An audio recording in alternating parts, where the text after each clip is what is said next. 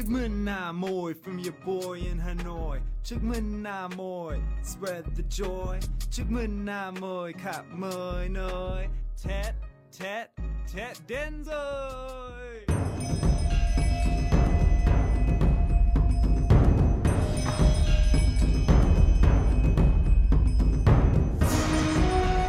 Welcome back to the Pacific Century, a Hoover Institution podcast on China, America, the Indo Pacific, and the fate of the 21st century. I'm your host, Misha Auslin, and today we are honored to be joined by the Assistant Secretary of State for East Asian and Pacific Affairs, Daniel J. Kritenbrink, Dan to his friends. Uh, Dan Kritenbrink previously served as the U.S. Ambassador to Vietnam from 2017 to 2021. He was also Senior Director for Asian Affairs at the National Security Council and Deputy Chief of Mission at the U.S. Embassy in Beijing, in addition to multiple other overseas tours, mostly in Asia, though in other places as well. Uh, Dan is a Nebraska native, uh, and he has a master's from the University of Virginia and a bachelor's degree from the University of Nebraska at Kearney. So, Assistant Secretary Dan Kritenbrink, welcome to the Pacific Century. Dr. Auslin Misha, what an honor to be with you here today. Thank you for inviting me. Thank you for giving me an opportunity to uh, to think big thoughts here uh, well, on this Tuesday morning. You've come to the wrong place for big thoughts. I mean, we, we, we, might be able to squeeze out some very small thoughts, but it is a busy week. And uh, I particularly appreciate you coming uh, with everything going on. So let's let's launch into it. We've got a whole host of stuff to talk about. That you are uh, probably the best placed person in the government to uh, to work with us on. So number one. Well, I don't know about that. Let me just say, honor to be with you this morning, and it's a tremendous honor to have this uh, this position. I'm a career foreign service officer, as you know, and to be able to uh, you know work in, in, a position to help shape and implement our our policy and our strategies in the Indo-Pacific is truly the honor of a lifetime. Look forward to our conversation today. Well, thanks again, and and again, someone with your with your depth and breadth of experience really to, to be able to talk about all the things that are happening including uh, a raft of new leaders in the indo-pacific and that's where i'd like to Great start point. sure so we just had an election in the Philippines, a very important election. Yes. The new president will be Ferdinand Marcos Jr., who goes by Bongbong. So Bongbong Marcos um, if you are of a certain age, like me, when I was in college, you remember and watched on TV the overthrow of his father, Ferdinand Marcos, the dictator, uh, that was in 1986. Uh, obviously, we have had a fraught relationship with the Philippines under current President Duterte. Um, President to be President elect Marcos actually was running under or with Duterte's party. So he is a member of Duterte's party, but he is, of course, the scion of the Marcos dynasty. So, um, what do we expect from uh, the new president, President Marcos, and, and how will that affect our alliance? And will he be as focused or as leaning towards China as it seemed that President Duterte was?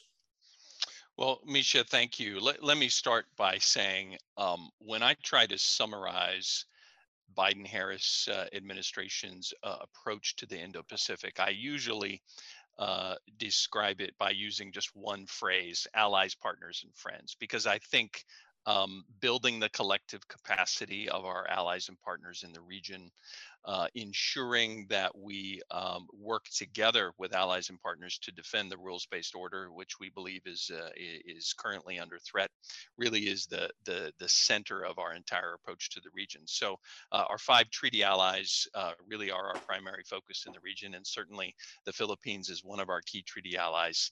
Uh, again, it, it is a, a true point of emphasis for us in the region. Um, we welcome uh, the election of uh, President-elect Marcos. I think you may have seen on May 11 that President Biden uh, spoke to him. I believe President Biden was the first world leader uh, to call President-elect Marcos. Uh, my understanding is they had a, a, very productive, very positive conversation. The president stated how much he looks forward to working with President-elect Marcos to continue to strengthen and build out our, our vitally important alliance. We think, again, our alliance is uh, with Philippines and with our other four allies in the region really are irreplaceable and foundational. So I think we're optimistic for the future. Um, uh, we do want to give uh, the new president-elect some space to actually be inaugurated and, and begin, and we look forward to continuing to work uh, over these final weeks with President Duterte and his team. But uh, look, I would just say, Misha, that um, we continue to cooperate very, very closely with our Filipino allies on a whole range of issues, certainly particularly on security issues and maritime issues in the South China Sea, where we have longstanding shared concerns about uh, PRC assertiveness and aggressiveness and their unlawful claims there. But look, we, we've been uh, friends, partners, and allies for decades, and I think we'll continue to build on that history and our shared values. And again, look forward to working with, uh, with the president-elect. Is he a populist like Duterte is? Meaning, do you have worries? Obviously, the um, relations between the US and the Philippines started getting difficult. That's a diplomatic way to put it. They started getting difficult under the Obama administration. Um, uh, there were ups and downs during the Trump administration. Of course, you were out in the region as ambassador to Vietnam at that time, so you probably saw it a little bit more closely than others. Um, is he a populist? Are we are we worried that these policies are going to continue, or, or will that create problems for us? Well, uh, again, Misha, I, I want to give the president-elect all, all of the space to uh, uh, determine uh, exactly how he wants to approach matters. Here, here's what I'm confident of. I'm uh, confident that our alliance with the Philippines is enduring. Uh, I'm confident that our many shared interests and values and, and our shared history is going to continue to propel uh, our relationship forward. So again, we're, we're very optimistic about the future and we look forward to working with the president-elect and his team. And I would say, look, even, even over uh, the last several years, sure, there have been uh, challenges, but we've also done many great things uh, together. And I think the cooperation that's at the center of, alliance, uh, of our alliance has continued um, uh, for the last uh, few years and has really intensified over over the last uh, couple of years. So we look forward to continuing that trend and that momentum. Uh, but I, I, can guarantee you we're going to continue to place tremendous emphasis on our alliance with the Philippines. We have great respect for our Filipino friends.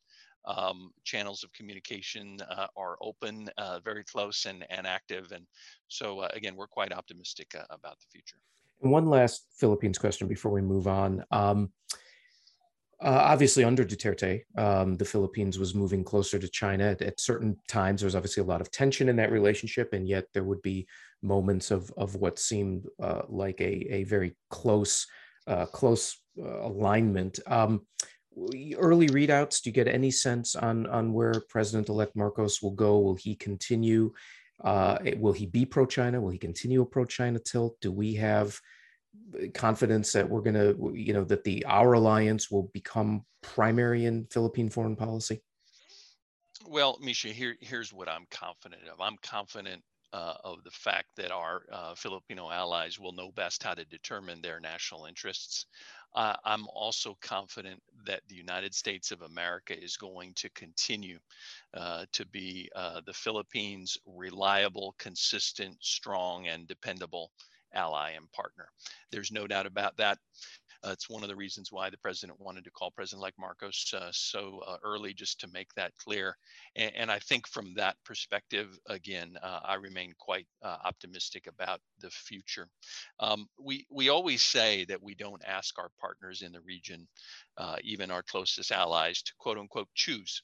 You know, you have to deal only with the United States. You have to deal only with China. That that's not what we're about. That's not the um, the position that we want to put our partners in. Rather, what we want to do is we want to make clear what we proactively and affirmative, affirmatively stand for. Uh, and then we also want to continue to build the capacity of our partners, including our Filipino allies, uh, to be able to make their own sovereign decisions free of coercion uh, and to advance their national interest in the way uh, that they see fit. I'm quite confident in that approach, uh, and I'm, I'm quite confident uh, going forward that uh, allies like the Philippines and other partners in the region, uh, they they're sending a very strong demand signal for U.S. engagement. In fact, I would argue for increased U.S. engagement. Uh, and I think uh, partners in the region they, they have their own important complex relationships with China. And that's fine, but they also have deep concerns. And certainly, I would say one of our primary concerns, one of the issues we're tracking most closely, is China's ongoing aggressive behavior in the South China Sea, including uh, behavior and claims, many of which are uh, unle- illegal and have no basis in international law. Uh, and uh, that's something I think that we see eye to eye uh, on with our Filipino friends. So let's shift north a little bit to maybe uh, Sure. uh, an easier ally. I know, I know you wouldn't say that, but you know that's a difference, by the way. I mean, the optimism and the confidence of a professional diplomat like yourself versus the eternal pessimism of a historian like me. I like the balance. You balance us out here on the podcast. It's really important.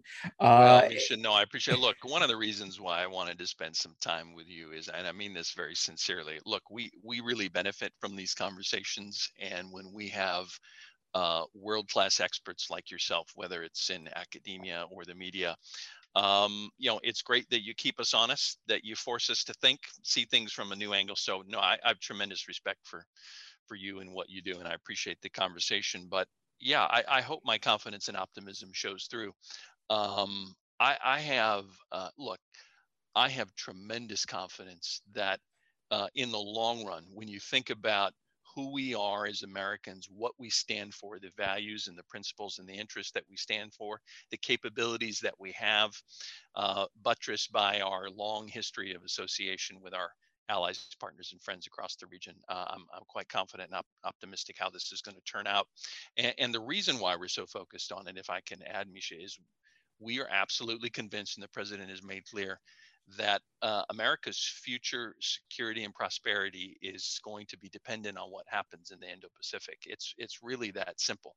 We think that the history of the 21st century is largely going to be written in the Indo-Pacific. We have to get this right. Uh, it's in our national interest. It's in the interest of the American people.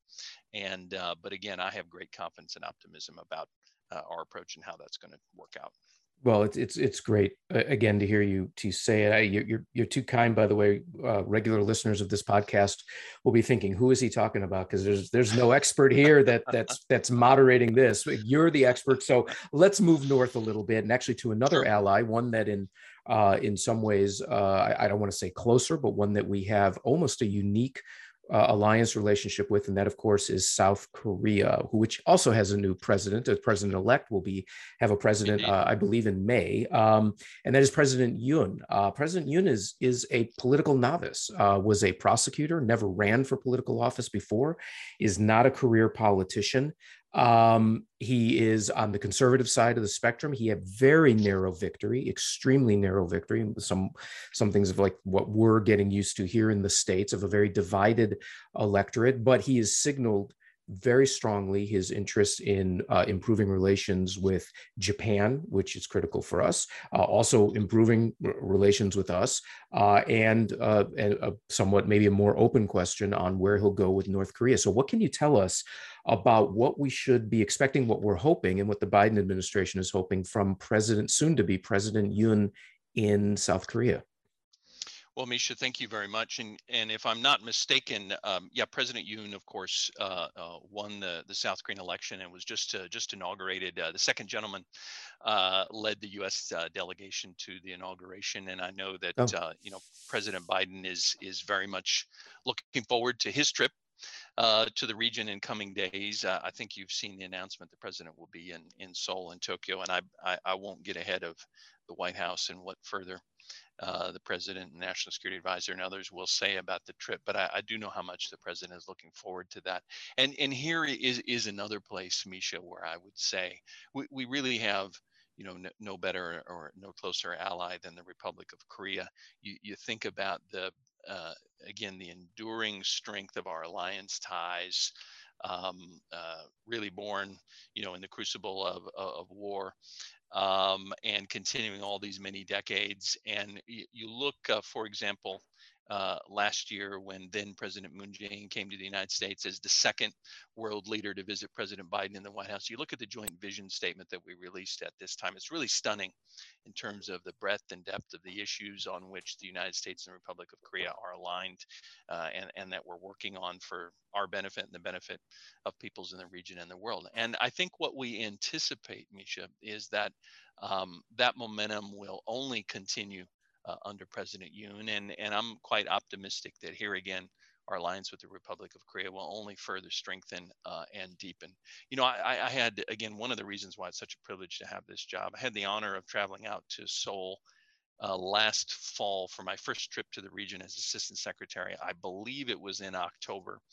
Um, but whenever it was, I, I, had the honor of meeting uh, both the presidential candidates at the time, including then presidential candidate Yoon, and he was kind enough to, to spend some time with me, and I came away uh, deeply impressed. I think what what he said to me in that meeting and what you saw in the campaign and what he said since his election and inauguration is that this uh, is a leader who's firmly committed uh, to the USROK alliance. Uh, I think we've been quite impressed by um, his stated desire, again, to work closely with the United States, not just on uh, Korean Peninsula issues, but on issues related uh, to the broader region and globally. And then uh, we're quite hopeful as well, as you noted. Uh, I think he's already had some significant outreach to Prime Minister Kishida in Japan and has stated his desire to make progress there. And so we're, we're quite uh, hopeful about that as well. I mean, in, in a nutshell, the United States of America and the American people are more uh, secure and prosperous when our two closest treaty allies uh, in Northeast Asia have a productive working relationship. And so uh, we're hopeful there uh, as well. Um, I would also add that um, the new uh, South Korean Foreign Minister Park Jin uh, led a delegation here prior to the inauguration and um, uh, I and others here in Washington had a chance to sit down and have extensive conversations him as well uh, with him as well. So let, let me just reiterate, very hopeful, uh, very optimistic about um, our future cooperation with the Republic of Korea. Maybe a final point. Um, there's been a lot of talk in recent years about uh, quote unquote global Korea and uh, been quite struck by that. Korea has a lot to offer, not just to the United States, but to the region and the world. And we're very supportive uh, of seeing Korea play that, um, that very important role regionally and globally as well. Yeah, so we obviously, uh, I have to do an editorial note, which uh, I always have to do on this podcast. I actually forgot it was May. Honestly, I I, I knew he was getting inaugurated in May. I forgot. Uh, I know. May.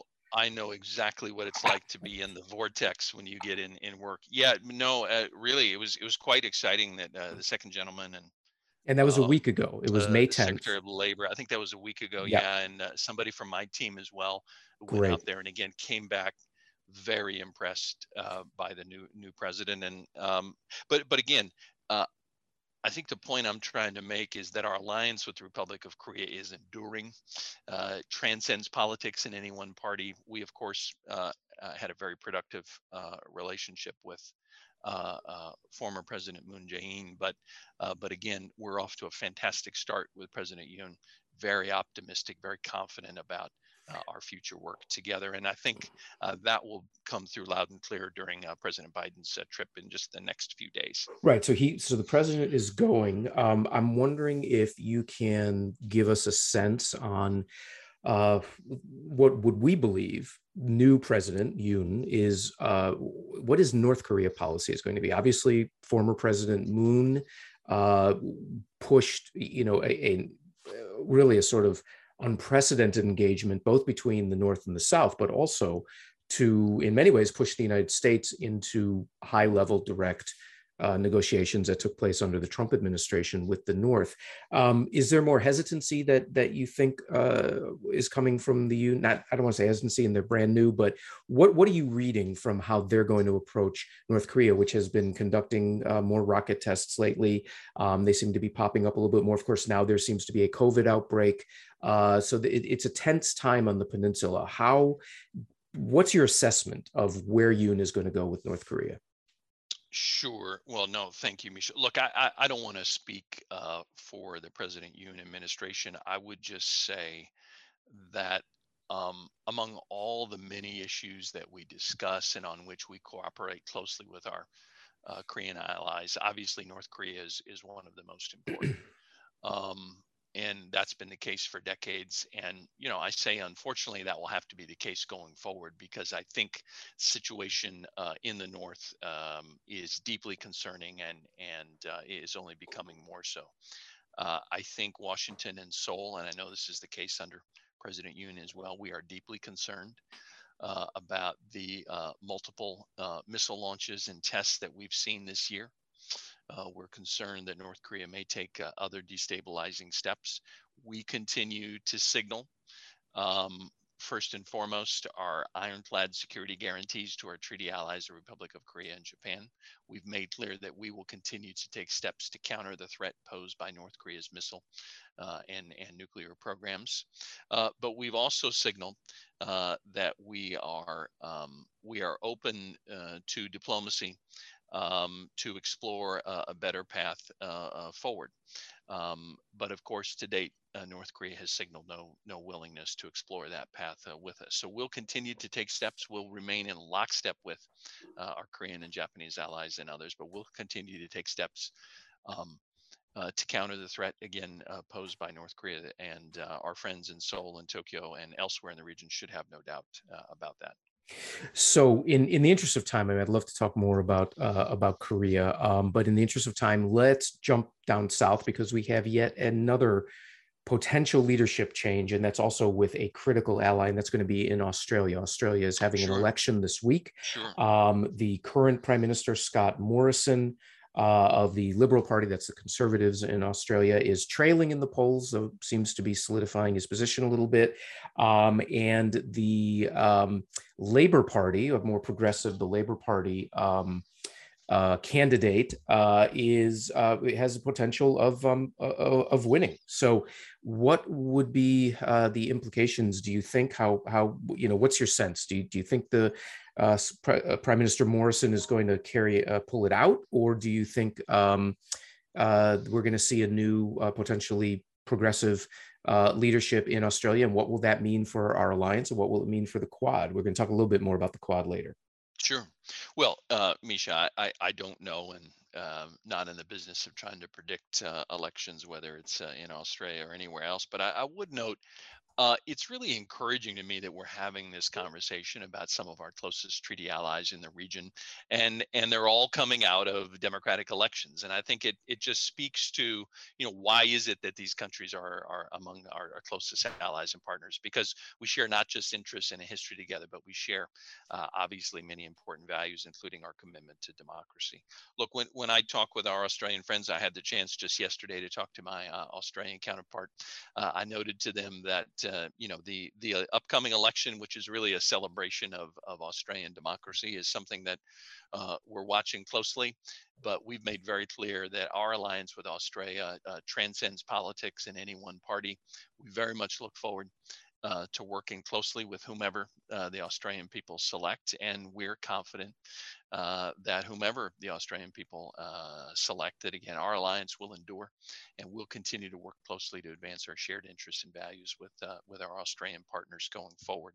Uh, I would note that um, in February, had the honor of traveling with Secretary Blinken uh, to Australia. It was part of a larger trip to the region, and we went there for uh, uh, Quad Foreign Ministerial uh, that Secretary Blinken uh, participated in, and that our Aussie allies hosted, and it was a tremendous honor to be there.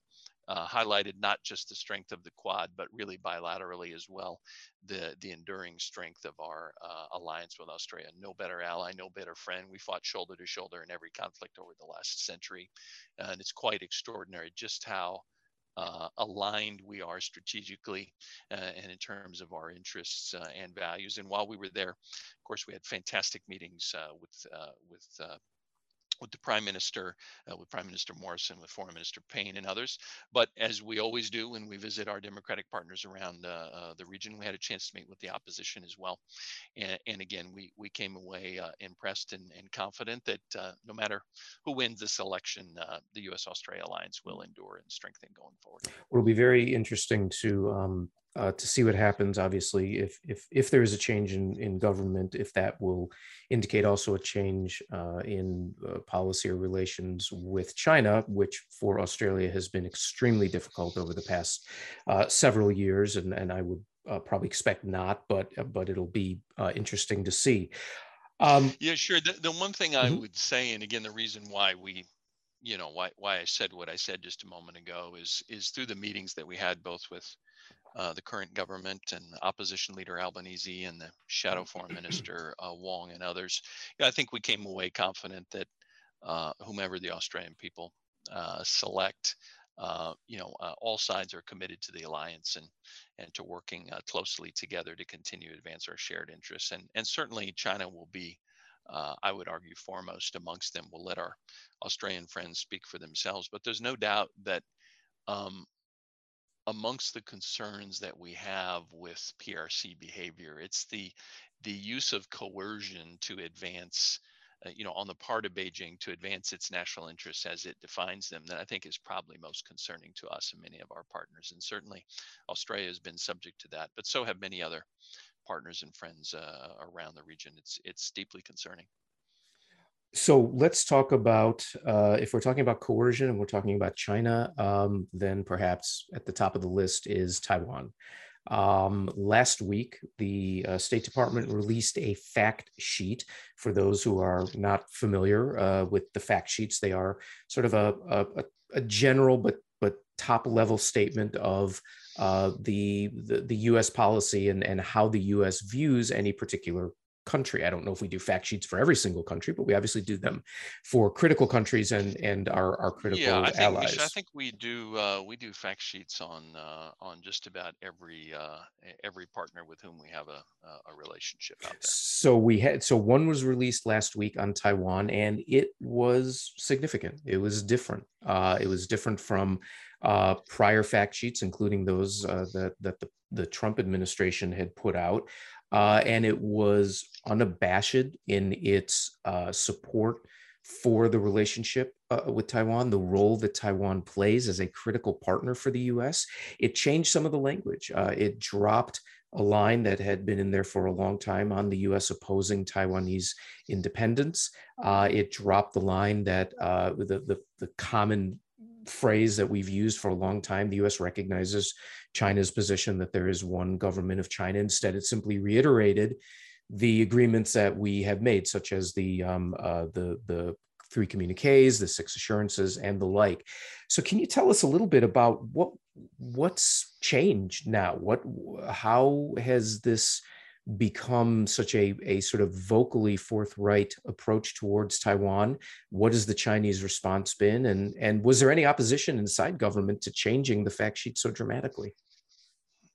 Well, uh, Misha, thanks thanks for this question as well. Always delighted to have an opportunity to talk about um, Taiwan and, and cross-strait issues. I, I, think the first point that I should uh, emphasize, I know there there was some uh, some press coverage of uh, uh, of this issue.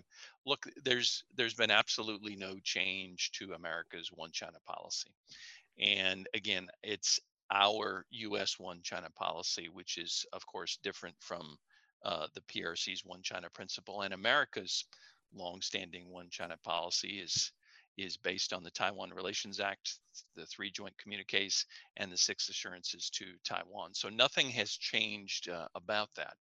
Uh, if you go back and you look at uh, the testimony uh, that I delivered together with my good friend, Assistant Secretary of Defense Eli Ratner, last fall in front of the uh, Senate Foreign Relations Committee, or if you you think back to uh, the separate closed door briefing that we gave to the Senate Foreign Relations Committee on this same subject earlier this year, we've made clear that there's been no change to America's One China policy. There's been no change to the framework that we use to approach and, and manage these issues.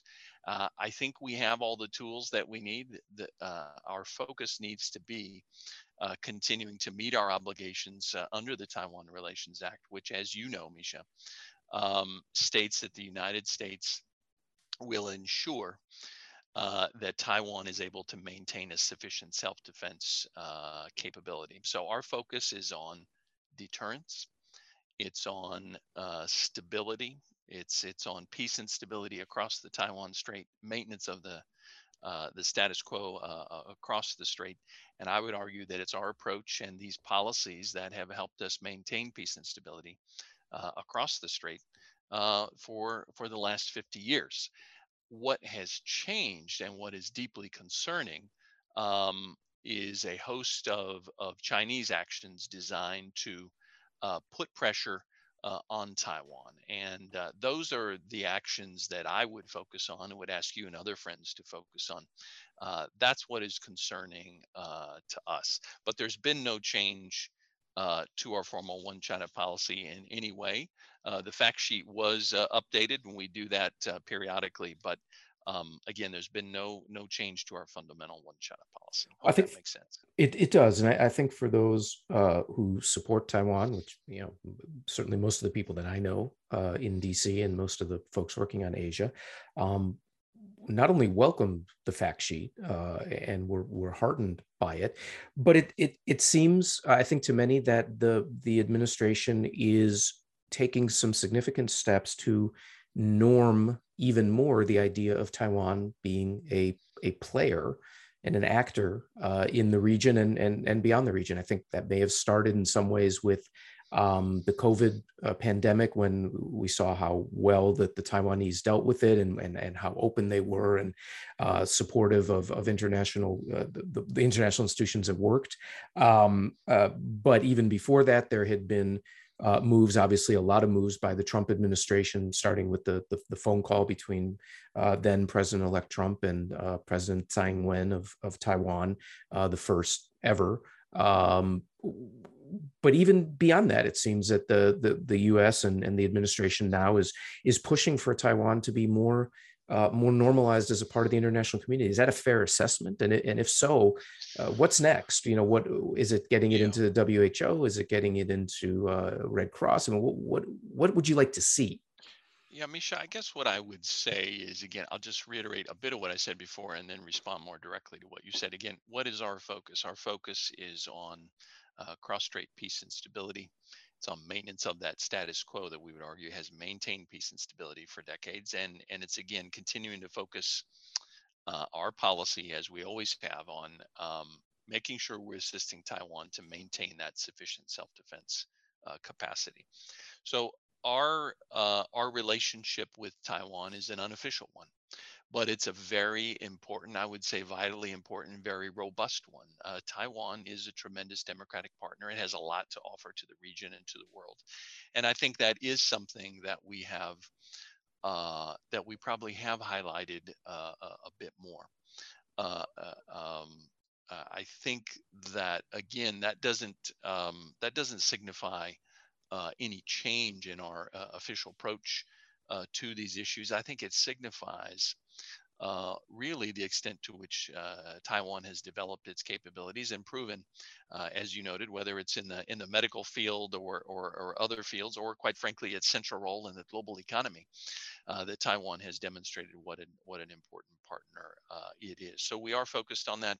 We do talk about making sure that we are able to expand and uh, maintain Taiwan's so-called international space so that Taiwan can play a productive role uh, in the international community. And our position is that um, you know Taiwan should have uh, a productive role uh, in in uh, uh, should have a formal role in organizations that don't require statehood, and and in those that do, uh, Taiwan should still be able uh, to play a, a, a, productive, if informal role, again, because of the great capabilities that, uh, that it offers. So that's what our focus is going to be. And whether it's testifying in front of the Senate Foreign Relations Committee or talking privately with our friends in Beijing, we continue to underscore what America's national interests are, uh, how our policy has not changed, but how we uh, continue, uh, obviously, to have a deep interest, an abiding interest in uh, the maintenance of cross-strait peace and stability.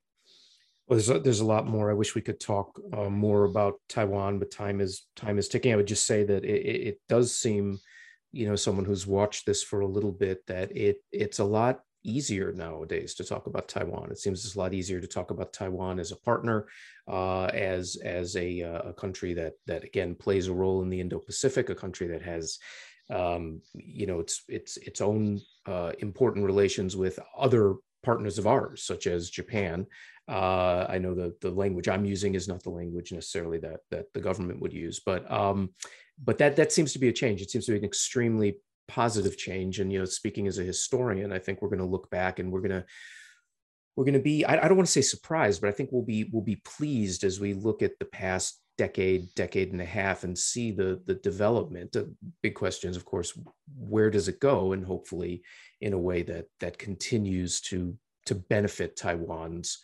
stability and security, uh, which I think is how the government would put it, and others would would you know use different terms. So um, I'd love to talk more about it, but let's let's move on because we we do want to be respectful of your time.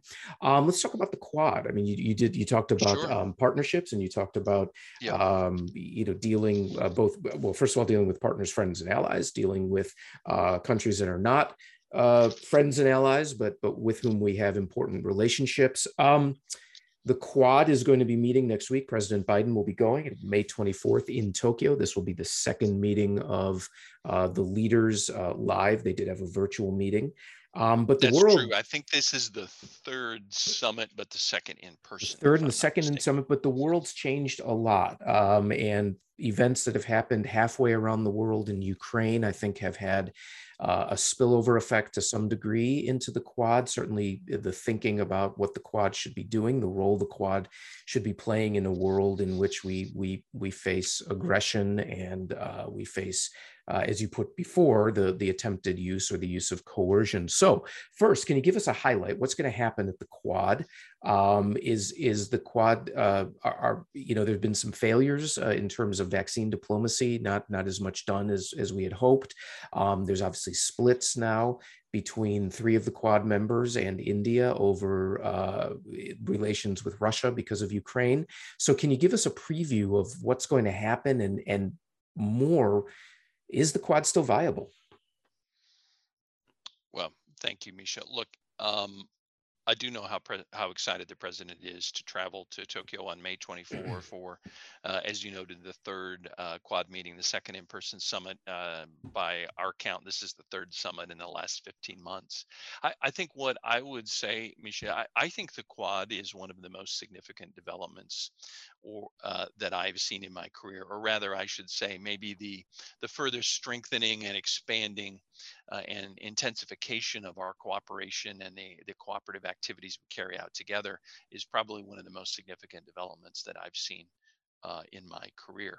Uh, I think that we're trying to demonstrate as uh, as four leading democracies, four of the most capable democracies, that we as partners, allies, and democratic nations, that we can continue to deliver uh, deliver uh, in in defense of our uh, of our interests and our values, and deliver in terms of providing concrete and tangible outcomes uh, in the interest of all uh, across the region. So I think the the significance uh, of of this next meeting will be as before. It will be a chance for four democracies to discuss the leading issues of the day. I, I, will say, Misha, reflecting on the foreign minister, the Quad foreign ministerial in Melbourne uh, that I mentioned earlier that Secretary Blinken attended and I accompanied him. I, uh, I, I would I would differ uh, and quibble a bit with your uh, description of the quad earlier. The uh, because the phrase that I use to describe the quad, based on our interactions, uh, is is convergence. really, an amazing and I would argue unprecedented convergence of of interests and our outlooks on, on the region, how we see the region, uh, what we think uh, are the greatest challenges that we face in, in the Indo-Pacific. Uh, also, conversely, what are the most important opportunities that we need to seize together? Uh, and based on those uh, discussions that uh, we've had, whether it's the leader level, foreign ministerial level, or in the you know the more expert level in the the senior officials meetings that that I chair with my colleague Don Liu here periodically, it's it's extraordinary how unified we are uh, on our approaches to the region, how we intend to work going forward. So I think the uh, the strategic conversations will be very important, but the the Quad leaders are also focused on making sure we achieve uh, tangible things. And and I would say uh, the the Quad vaccine partnership uh, is actually one of uh, I think the the best examples of of the quad successfully working for the benefit not just of our interests but of the region as well. We've committed to deliver 1 billion vaccines uh, to the region. We're well on our way uh, to doing so. I don't have the numbers in front of me, but uh, uh if I remember correctly, uh, I think we're about uh, halfway or beyond there. So I think that's been tremendous. But um, the other areas that you see, you know, coming out of the Quad Foreign Ministerial you look at the joint statement that we released back in February, we're working on cybersecurity, cooperation to address climate change, critical and emerging technologies, infrastructure investment, countering disinformation. Uh, we're also working to develop a Quad uh, fellowship program. And, and maybe one other thing I can point out, Misha, that I think is quite significant, maybe hasn't gotten as much attention as I expected it, it would have. Last week, uh, President Biden hosted the US ASEAN Special Summit here in Washington, D.C. It was a tremendous opportunity uh, to coordinate and advance practical cooperation with a, a, another very important set of partners, uh, in this case, um, uh, our, our, nine partners who attended the summit from ASEAN. But if you look at that joint vision statement that we negotiated, um, the United States and ASEAN also highlighted the important work that we're doing uh, with other partners, including the Quad, and specifically on the Quad vaccine partnership. So um, I think it goes to show that uh, both individually, the four countries of the Quad, and the Quad as an entity uh, as well, we are absolutely and firmly committed to ASEAN centrality to cooperating with partners across the region, including in ASEAN, and again, in ways that deliver very practical benefits. So I think that's a general overview um, uh, uh, of what the Quad leaders will be focused on. And I would anticipate that the White House and the president himself will have more to say about this in the next few days. But uh, truly, I, I, can't underscore enough. I think just how important and consequential uh, our cooperation in the in the Quad is. Well, I'm, I'm glad you quibbled with me. We like quibbling. Quibbling, quibbling is good, and and we appreciate the. Uh, no, but I, uh, I mean that sincerely. It's and if I think you can see it come through the joint vision statements, and you'll see it in the statements of the leaders. But having sat through the foreign ministerial in Melbourne, I sincerely have never seen anything quite like it. Just stunning, the extent to which, again, we are aligned and in which our interests and our, our views on the region converge.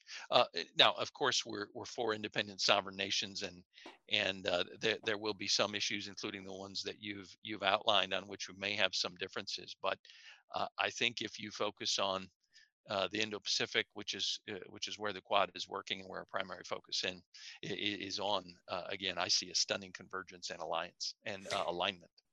Well, we're we're almost out of time. I'm I, would like to see maybe if we can squeeze. You mentioned Southeast Asia and you were ambassador to yep. Vietnam. I'd like to squeeze in if we could. A final question about Vietnam. Vietnam is is uh, is a strategically critical country. Um, those Absolutely. of us who visited it understand the dynamism, its youth, its desire to play a larger role. But obviously, we have uh, it is a socialist republic. It, there are human rights issues, there are freedom of expression issues, and yet, if there's one country that you sort of hear over and over and over in the strategic discussions about the role that we hope it could play and that we could play with it it's vietnam what is what is your sense of where we're going to be going forward uh, with Vietnam?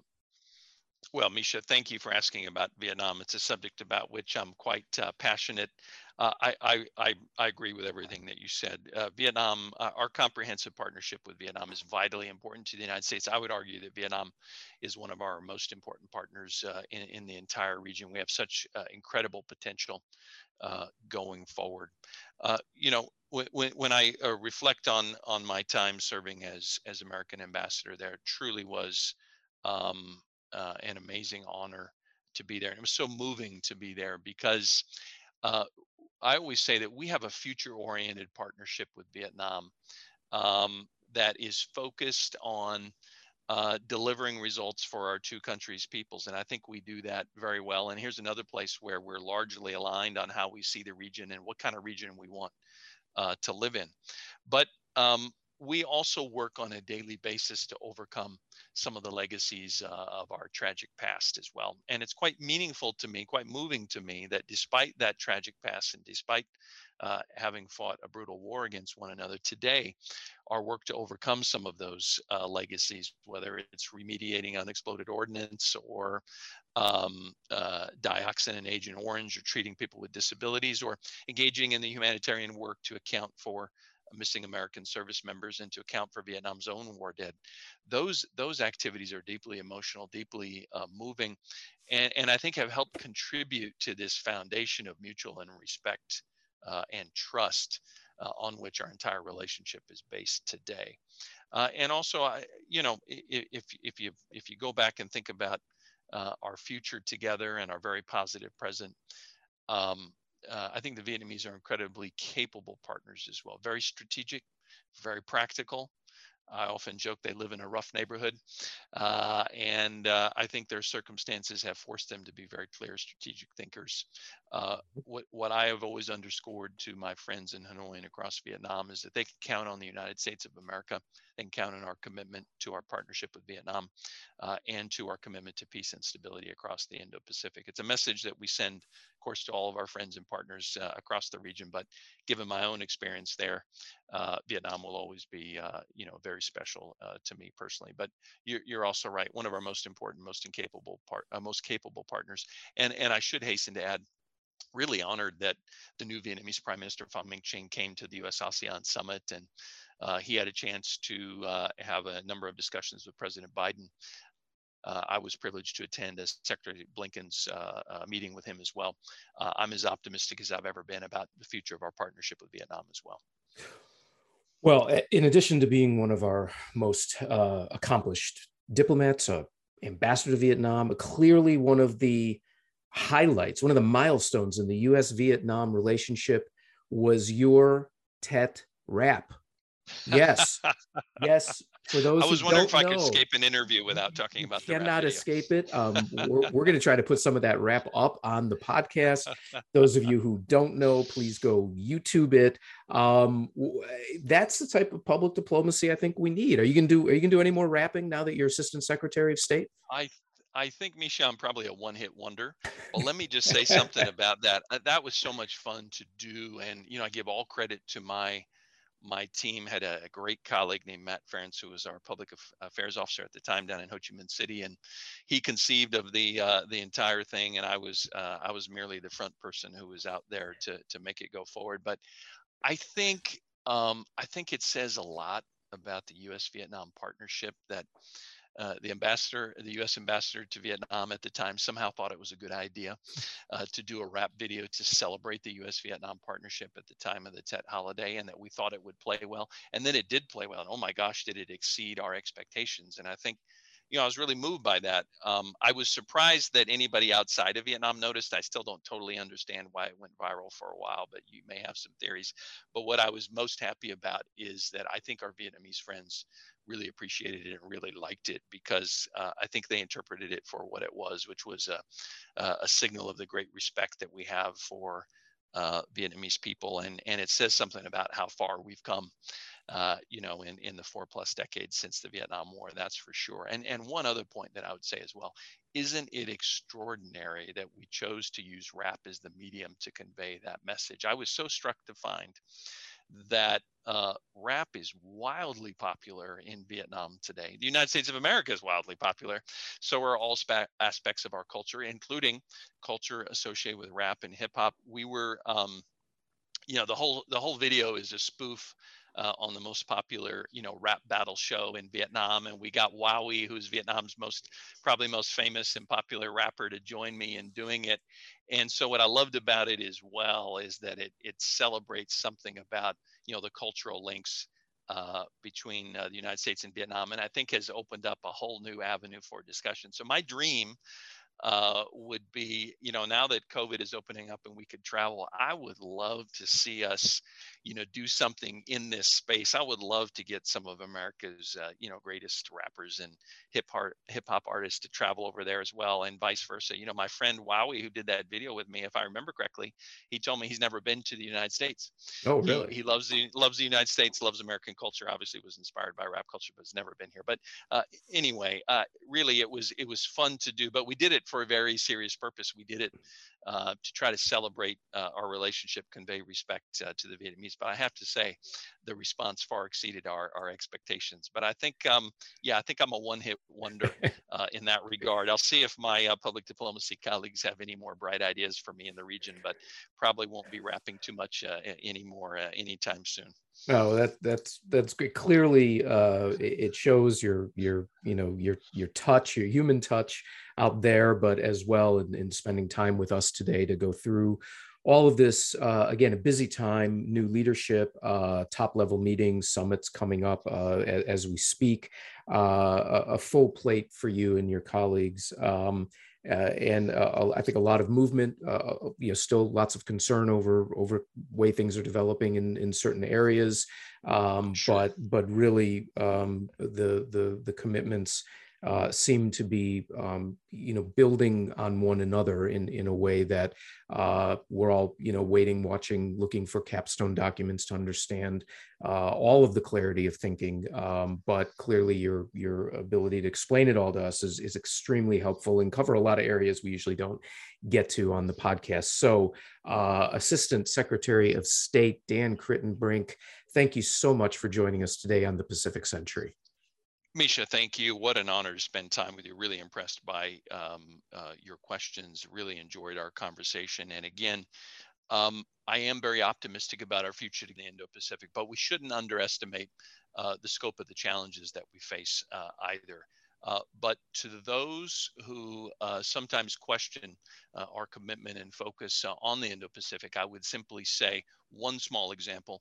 Look at the fact that Secretary of State Antony Blinken uh, spent a week in the Indo-Pacific in Australia and Fiji and in Hawaii, meeting with our Japanese and Korean allies right on the eve of Russia's unprovoked uh, invasion of Ukraine. Uh, and and despite uh, the challenge posed uh, by the war in Ukraine and Russia's ongoing brutality against the Russian people, you see the fact that the president hosted the U.S. ASEAN summit here in Washington last week. That he'll be in in Japan and Korea in the coming week, and I think it shows we are going to remain laser focused on the Indo-Pacific going forward. Well, again, uh, a, a, great summation, and we appreciate it. Uh, Assistant Secretary of State for East Asian and Pacific Affairs, Dan Kritenbrink. Uh, thanks so much for, for joining us. Uh, for those of you who've been listening, thank you. This is Misha Auslin, and we'll see you next time on the Pacific Century. Misha, thanks so much.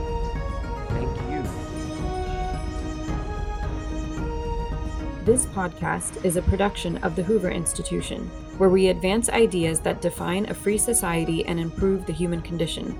For more information about our work or to listen to more of our podcasts or watch our videos, please visit hoover.org.